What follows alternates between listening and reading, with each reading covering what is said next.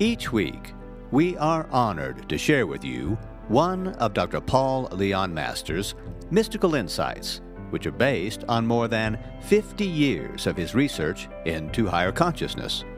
This week's mystical insight is titled Being Spiritually Tested.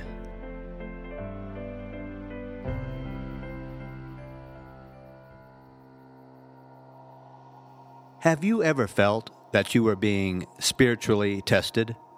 It is not uncommon for a person to sense that they are being put to the test spiritually by a divine power or God.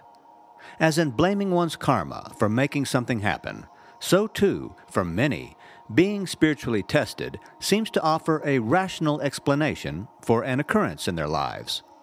Given a broad definition of spiritual testing, there is no doubt that everyone is tested, perhaps many times during the course of their life. And given that God created human life, then God created the human psyche to be involved in the experience of testing.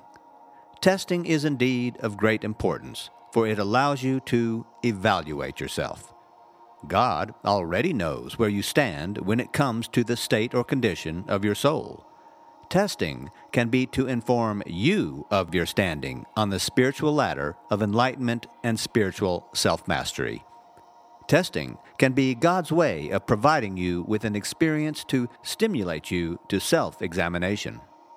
A positive response by you to such self examination may prove to be the stimulus needed to propel you into a new cycle of positive growth.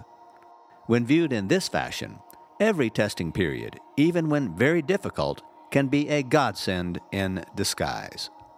Look back over your own life when you have gone through difficult periods that caused you to question whether you were being tested.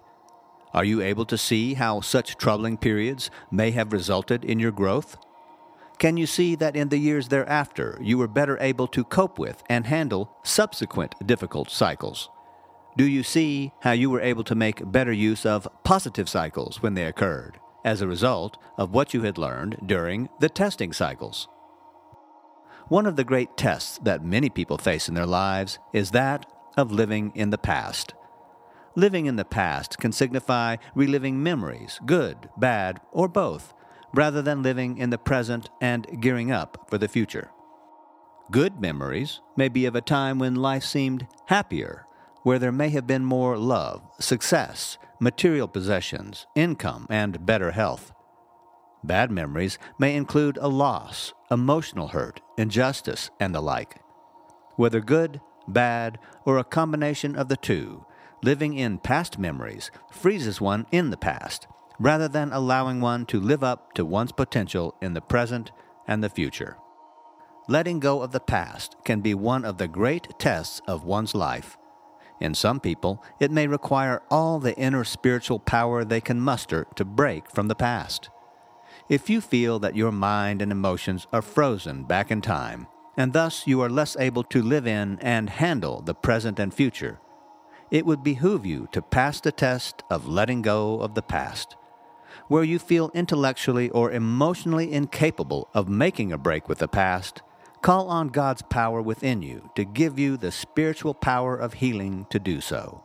It is hard to function productively in the present while carrying the weight of the past on your mental shoulders. Something most people are tested on continually is being honest or truthful. Deception is so much a part of modern day life that its prevalence may be misconstrued by many to be acceptable behavior. Spiritually, the person you deceive most when you use deception is yourself. Whatever you gain for the moment is insignificant in contrast to what you lose in the long term. For each time a person deceives, they chip away at their soul. Christ said, What profiteth a man if he gains the world and loseth his soul? Dishonesty will corrupt your soul and thus weaken you. Suffering such weakness, you become less able to handle things in the future, whether in matters of love, income, health, or other major concerns.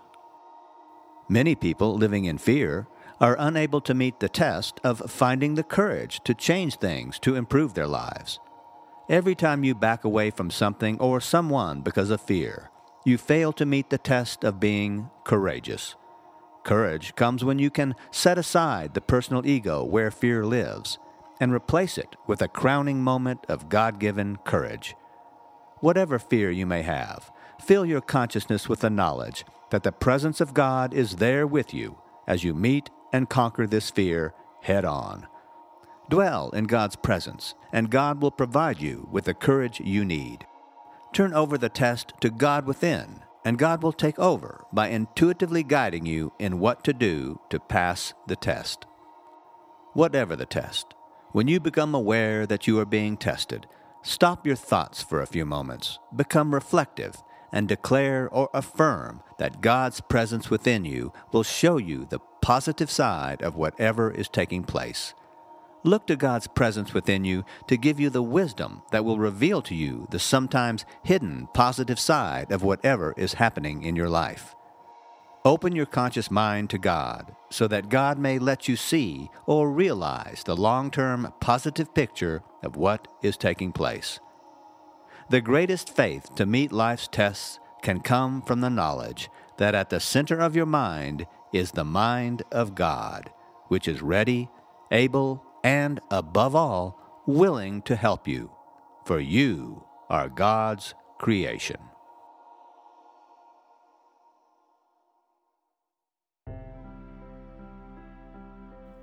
This week's mystical insight was taken from Dr. Master's course of study called The Theocentric Way of Life.